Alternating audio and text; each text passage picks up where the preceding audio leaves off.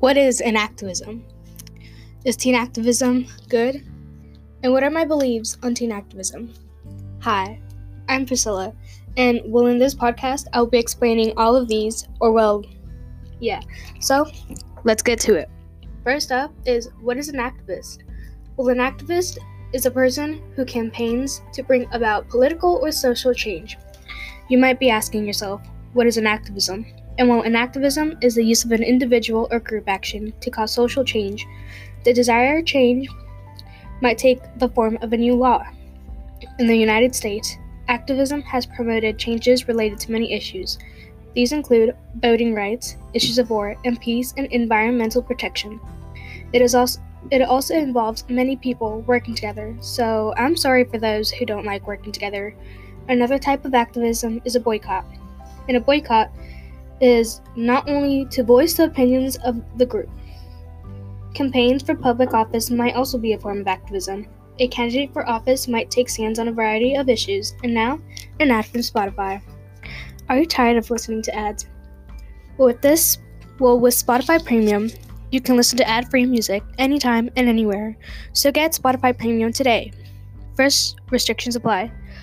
Whoa, now wasn't that something? So now we are going to get to number two. And with number two, it brings us to Is teen activism good? In some ways, yes, because teen activism can get teens to express themselves. I heard in a podcast once that they said, where people try to suppress your vote, and there are people who stand against you because you are too young, we say no more.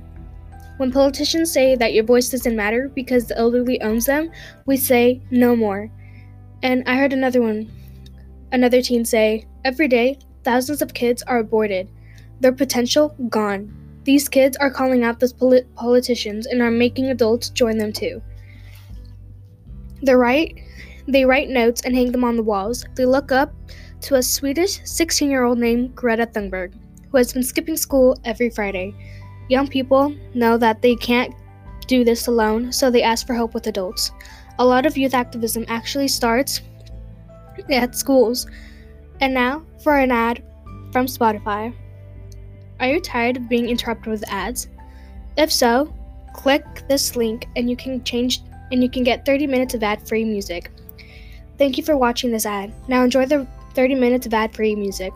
So now, we're going to go to number 3, which is what are my beliefs on teen activism? Well, that's a very good question. I believe teen activism and well teens are capable of changing the world for the better.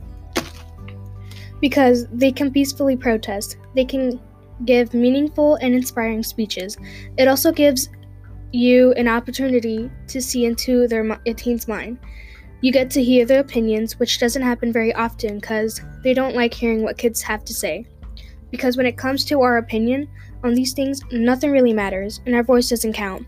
But in the end, I think to myself, do they ever just think about what the kid said would happen if they didn't change? Because in the end, we don't matter.